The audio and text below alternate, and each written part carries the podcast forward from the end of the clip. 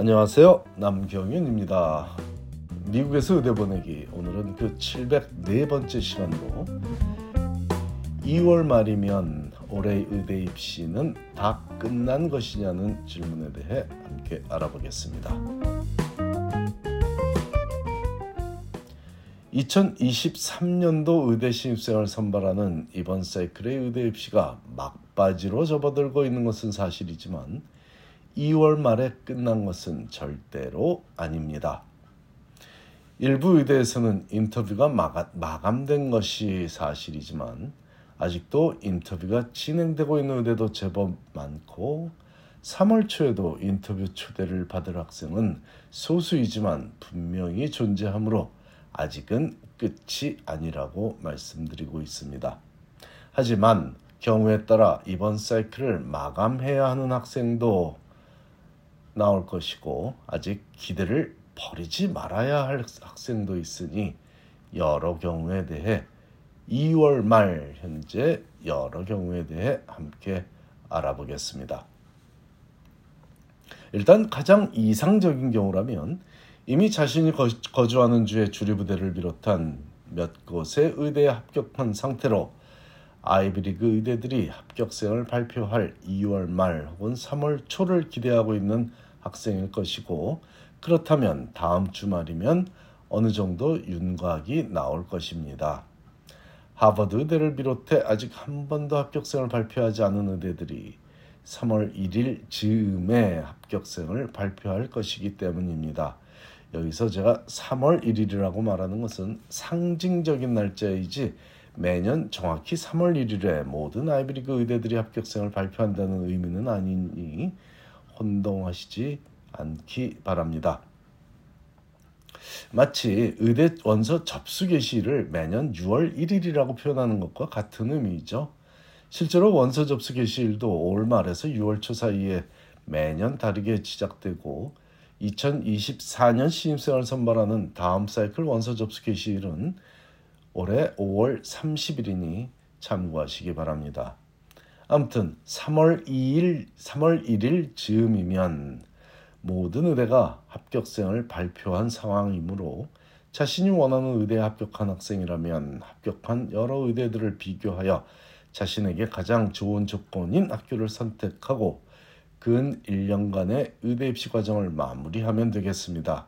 여기서 고려할 조건들이란 지역적 특성, 학비 지원, 졸업생의 레지던시 매칭 결과, 연구 기회, 특별활동 기회, 교수진 및 학교 분위기 등을 꼽을 수 있는데 학교 랭킹을 가장 중요시하는 건 권하지 않으니 자신에게 중요한 점이 무엇인지를 신중히 결정하고서 각 의대마다의 특성과 비교하고 분석해야 하겠습니다.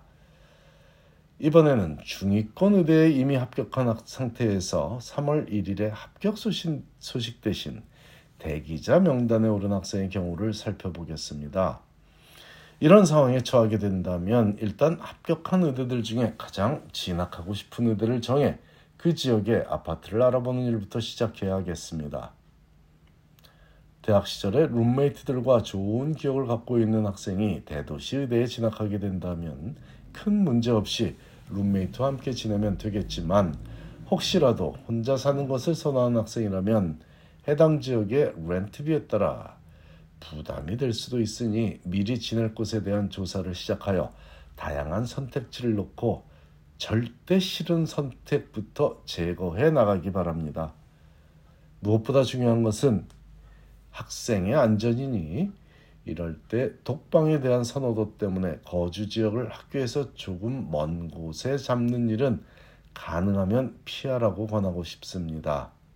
그런 차를 갖고 다니면서 좀 루럴 에어리에 있는 의대라면 뭐 다른 얘기입니다. 하지만 대부분의 명문 의대는 대도시의 험한 동네와 밀접한 위치에 자리 잡고 있다는 사실을 간과하면 낭패이니 첫째도 안전이고 둘째도 학생의 안전을 챙기기 바랍니다.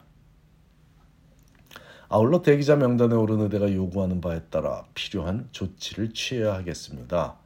많은 의대들이 대기자 명단에 오른 학생들에게 대기자 명단에서 이름을 빼기를 원하는지를 묻는 동시에 해당 학교가 학생에게 어떤 의미인지를 묻기도 합니다. 즉 가장 원하는 top choice 학교인지 아니면 top3 학교에 속하는지 뭐 이런 류의 질문을 하는 의대에게 솔직하게 그 학교가 자신에게 어떤 의미인지 답을 하고 기다려야지 아무런 조치도 하지 않고 있으면 관심이 없는 학생으로 분류되어 추가 합격의 기쁨을 누리기가 어려워지겠습니다.